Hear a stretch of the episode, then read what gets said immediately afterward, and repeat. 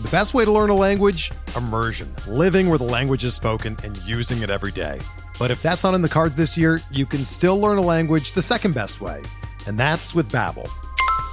Be a better you in 2024 with Babbel, the science-backed language learning app that actually works. Don't pay hundreds of dollars for private tutors or waste hours on apps that don't really help you speak the language. Babbel's quick 10-minute lessons are handcrafted by over 200 language experts and help you start speaking a new language in as little as 3 weeks. Babbel's designed by real people for real conversations, and their tips and tools are approachable, accessible, rooted in real-life situations and delivered with conversation-based teaching so you're ready to practice what you've learned in the real world. Here's a special limited time deal for our listeners. Right now, get up to 60% off your Babbel subscription at babbel.com slash bluewire. That's 60% off at babbel.com slash bluewire, spelled B-A-B-B-E-L dot com slash bluewire. Rules and restrictions apply. Hello and welcome in to another episode of the Future Sox podcast. Today we have a very special guest, but first let me introduce myself. My name is Mike Rankin. Thanks so much for tuning in. Alongside James Fox as well. James, always a pleasure, my friend. But today we have a guest. It is Janice at Baller Librarian on Twitter. She writes for Southside Sox as well as Southside Hit Pen. Janice, thanks so much for jumping on. Thank you so much. Thanks for having me. So I want to I want to kick things off with you first because we're going to be welcoming welcoming on a lot of these White Sox personalities to our podcast, and it's so interesting the different paths we all take to get to this point where we are now as as consumers of baseball, but especially White Sox baseball. So my first question to you is, Janice, what is it that got you into baseball at the very beginning, as well as why are you a Sox fan?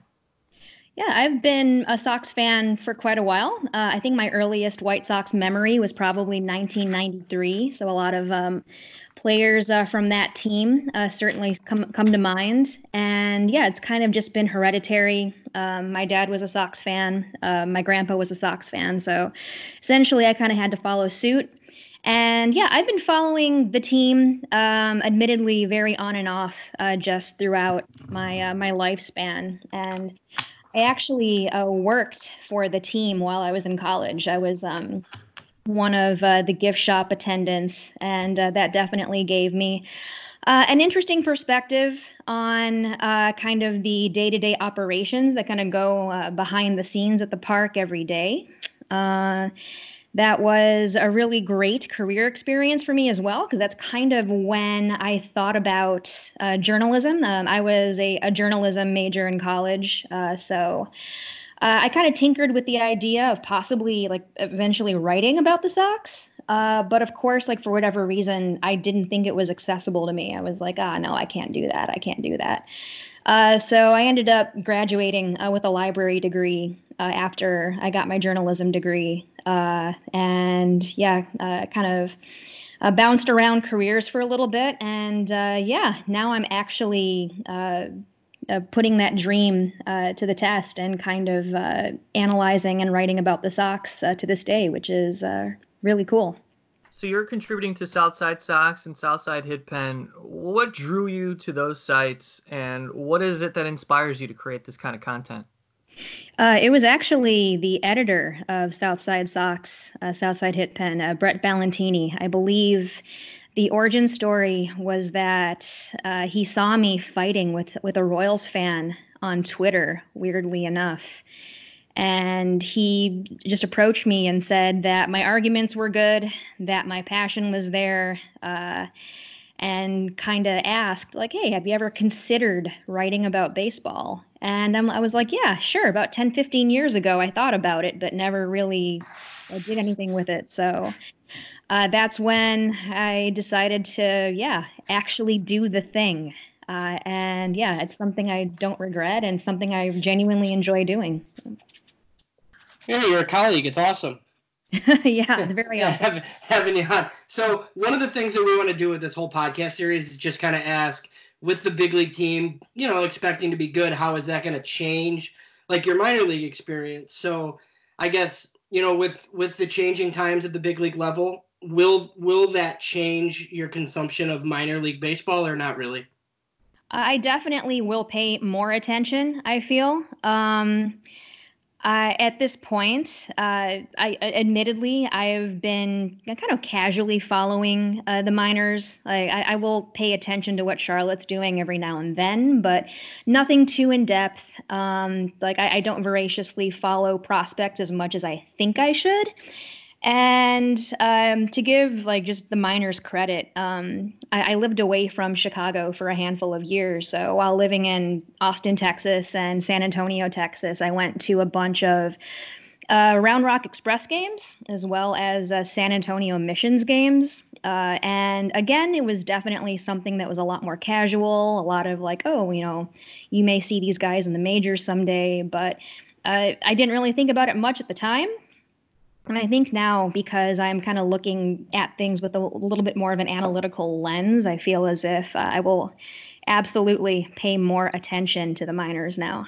So, with that being said, what specifically are you paying attention to in the minors? I know you mentioned AAA, and of course, that's the that's the last step. And for a lot of these casual consumers, just keeping an eye on AAA is valuable. But beyond that, what are you looking for now that you're sort of making it an effort to pay attention to minor league baseball? Uh, just uh, certain prospects in particular, and kind of uh, following career paths and kind of uh, where they are, uh, how they're improving, uh, what they're working on, just to skim the surface a bit. So we have two in particular, right, that we're kind of following as spring training gets started here, and that's Nick Madrigal and Michael Kopech. We feel. Yeah collectively that hey, these guys are pretty much ready. Where do you stand on both Kopech and Madrigal at this point? I feel as if they are both ready. Uh, I was really excited for Kopech last year, uh, for sure. Uh, Madrigal, I believe, yeah, is is definitely ready. Um, he seemed as if he was ready too uh, when I saw him speak at Sox Fest. Um, uh, yeah, just really excited to, uh, to to, see him. Ho- yeah, hopefully he's he's ready let's talk about the big league club real quick, just to stay on the topic, because Rick Hahn was very active this offseason, and James and I talked about it a lot. When Zack Wheeler, that deal that we thought was in place and was done, fell apart, Rick Hahn had to make a little bit of a, of a left turn, and the next move that was made was trading for Nomar Mazara. Now, I'm sure Janice, you saw all the outrage uh, across White Sox Twitter and oh, I was part of it. Yeah. yeah, you, you took part. I think. Yeah.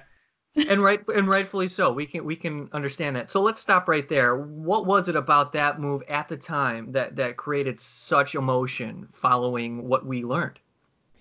Uh, I just think uh, everyone's feelings were still a little bit sore uh, from the Wheeler deal falling through, and it just seemed that the immediacy of the Mazara deal uh, seemed like a crappy consolation prize uh, and given the off-season history the White Sox have had, I believe just the current mood at the time was that they were just completely done then and there.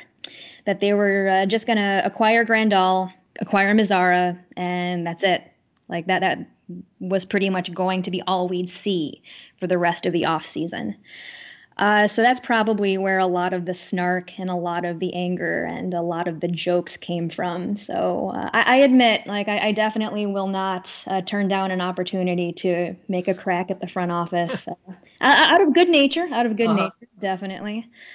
Uh, but yeah, I remember. I remember that. Yeah, everyone was just generally uh, not pleased. then it turned into what happened later on and where we stand now uh, Dallas Keuchel landed, and we have a lot of, of course, optimism. And you mentioned Yasmani Grandal, Edwin Encarnacion comes a little bit later. How do you feel about the White Sox right now as we stand? Oh, I, I feel very good. Uh, and that might be an understatement. I think when the Keuchel deal was announced, I, I honestly couldn't believe it. I, I thought I was being trolled. Uh, and I think I might have started a, a, a, Twitter thread of like just unbelievable reactions that oh the White Sox um, actually got Keuchel, but not to mention a Boras client too, which everyone was saying would never happen. And so they kind of set the tone of uh, yeah the White Sox are doing things that no one thought that they would do and so I think that the, the, the entire mood of the fan base kind of switched right after that happened. And especially after Encarnacion came on, everyone was like, "Dang, we might actually have a chance." This is this is new. This is exciting. Wow. Yeah, so I mean that whole like two week period, I guess, like I guess like well they signed Grandal so early, and then everybody freaked out about the Mazara thing. I mean, I I've said that if they would have just signed Grandal at the winter meetings, I feel like everybody would have been in a much better mood. But then it took so long to make the next move, and then obviously the next move was Nomar Mazara, which everybody was mad about. Um, you were talking about how happy you were when they signed Keuchel. I was like almost relieved when they signed Keuchel. I was like, oh, thank thank God. Like I don't, you know, we don't have to like do this on Twitter anymore. Like they actually signed players, so that was good. I've I've said that the Yasmani Grandal move might be the best free agent signing in franchise history, and you know people have pushed back with Carlton Fisk and whatever. Like I don't really care. I wasn't alive. So you you might be a, you might be a bigger Yasmani Grandal fan than me. So why don't why don't you share with us just like how you felt about that move and how you still do to this day?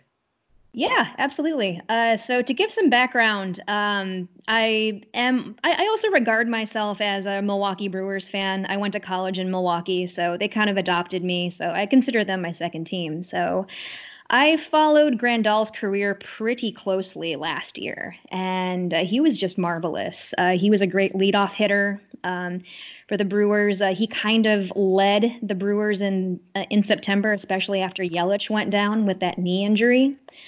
Uh, and the whole temperature of the fan, of the Brewers fan base was, oh yeah, we're definitely going to resign Grandal. We're going to resign Grandal, and I was all for it uh, until I heard that the White Sox signed him, and I honestly couldn't believe it. Um, I was at work when I heard the news, and I had to lock myself in a bathroom uh, to kind of process this information.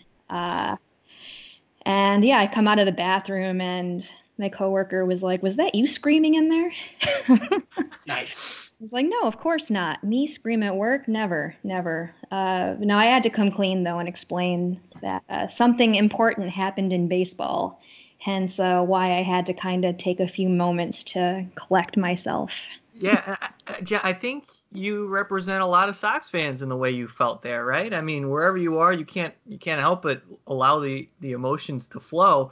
Uh, and I think that's the beauty of how invested we all are in, in the game, and especially considering the White Sox.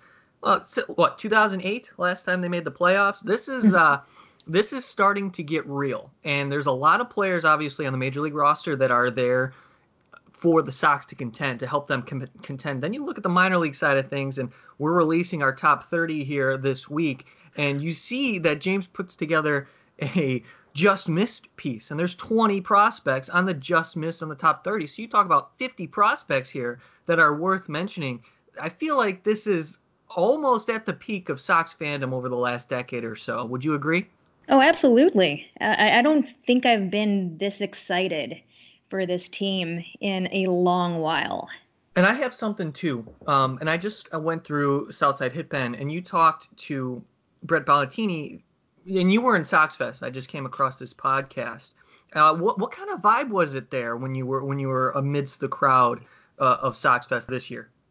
It was uh, very electric, to say the least. Um, just uh, the energy that everyone had was definitely contagious. Uh, it was like really fantastic to meet uh, some of the people that I've been talking to online f- about the White Sox for so long. So James, I met uh, and a lot of my other uh, Southside Hit Pen colleagues. Uh, and we all kind of shared this sort of camaraderie and uh, a mutual excitement with uh, where the team is headed.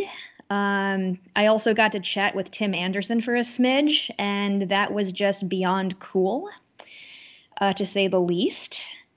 And yeah, just from, from, what I can tell from some of the things that the players were saying, that the fans were saying, that it was all just very, very positive.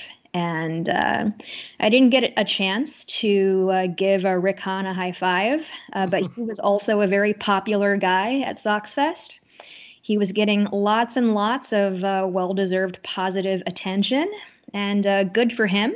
Definitely good for him. Janice, how many had you been to Sox Fest as a fan before this year? Yes, and I actually have not attended since the Hyatt days. Uh, okay, so it's been yeah, a so while. And it, it's obviously it's been a lot different than it was this year. This year was so much different. It was at that venue, which made it different, but like everybody was happy, which was super strange. Like it's it's really not usually like that. So like the years that I've gone to Sox Fest, like writing at Future Sox, you know, we'd go and see Nick Hostetler, like try to hear one of the prospect talks or whatever. But the major league seminars and stuff were always just an absolute train wreck because people are just so mad. I almost felt like out of place this time. Yeah, yeah, yeah. Um, I, I, do remember that uh, one of uh, my former uh, colleagues, uh, Kat Garcia, she asked Rick Hahn some sort of awkward question at la- last Sox Fest, and uh, there was a lot of tension built up there. Uh, but yeah, definitely kind of a, a, a, switch flipped somehow, and yeah, everyone was definitely a lot happier this year. How different was it being a credentialed member this year? Oh, it was very different. Um, I did not get a lot of time to prepare mentally, uh, honestly, uh, just mainly because I wasn't sure if I was going to uh, get the credential or not. The ability to talk to some of the players a little more casually, as opposed to just talking to them, you know, as a fan, uh, I definitely got to dive beneath the oh, um, I've been following you for a while and I hope you have a great year this year. I actually kind of got to flex um, my interview muscle and kind of ask questions that I normally would not have the time to ask. Uh, so, for my Tim Anderson interview, uh, it definitely got kind of off the rails in a good way in a little bit. Uh, we ended up chatting about uh, professional basketball in the Philippines, and it was just uh, yeah, kind of cool to get to know him a little better. And he actually put me at ease. I was incredibly just nervous out of my mind to approach him, and uh, yeah, he was the one kind of like interviewing me after a while, which was super cool. It sounds like uh, you had a positive experience, of course, with that opportunity. And and I wanted to ask you this, you know, being a woman in White Sox, MLB, and just sports media in general Of course, we're seeing this platform grow considerably, and we're seeing more and more females getting involved and contributing. And we have one as our Winston-Salem correspondent, Julie Brady. She's been outstanding over the last two seasons. She'll be back. Uh, and we've had women contribute to Southside Hit Pen in the past. What does it mean to you to be a part of this group now and consider yourself, you know, this this media figure and representing yourself and women? It's really fantastic. And like I said before, um, when I was growing up in college, I had a lot of self doubt, a lot of no, I can't do this, and uh, no, this isn't for me. And it kind of took. Uh, get, at least just knowing people actually read the, the stuff I write uh, to kind of um, like be more confident and put myself out there more. Um, especially being a woman of color, uh, there's even fewer of us out there talking about sports, and kind of uh, putting ourselves out there. Uh, and it, it's really inspiring uh, just to hear someone say, Hey, I understand this better because of you, or um, I'm really glad that there's someone that looks like me that's talking about this, or I'm really glad that there's someone who looks like me that loves the White Sox as much as I do. James, do you have anything else for Janice? Uh, no, other than you know, other than me seeing her push Scott Merkin out of the way at Sox Fest, I think. Oh no, I'm just joking. But um, did that happen? It, sh- it should have happened. Uh, I was about to say, did that happen? I it don't. It should have happened if it didn't. Yeah, um, I, that, that would take a couple of uh, White Sox golden ales in, or- in order for that to happen. I think. golden ale was pretty good, actually. Yeah, it really was. I really enjoyed it. Uh, I look forward to having uh, a couple at the ballpark this season. We appreciate you jumping on and, and taking some time to talk with us here at Future Sox. Uh, you can find Janice's work on Southside Sox and Southside Hit Pen. Follow her at Baller Librarian. That's that's a pretty good Twitter ad, uh, if I do say so myself. Thank um, you so final, much.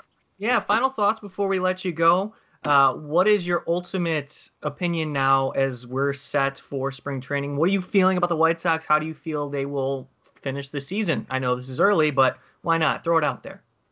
Absolutely. Um, well, tomorrow, tomorrow is uh, when pitchers and catchers report. Uh, so I'm looking forward to all of the media posts, uh, hopefully, uh, from Scott Merkin in particular. And uh, yeah, I feel as if uh, we're probably going to defy all the projections. Everyone keeps saying that we'll finish in third. uh, that will end up with an 88 win season and still fi- finish at third. I, I, think we'll surpass that. That that is my hot take. Is that if yeah yeah shoot let's just take the division. Um, yeah, why not? Why not? Janice, it's been a pleasure talking to you. Thanks so much for jumping out with us. Thank you, James. Thank you, Mike. Thanks, Janice.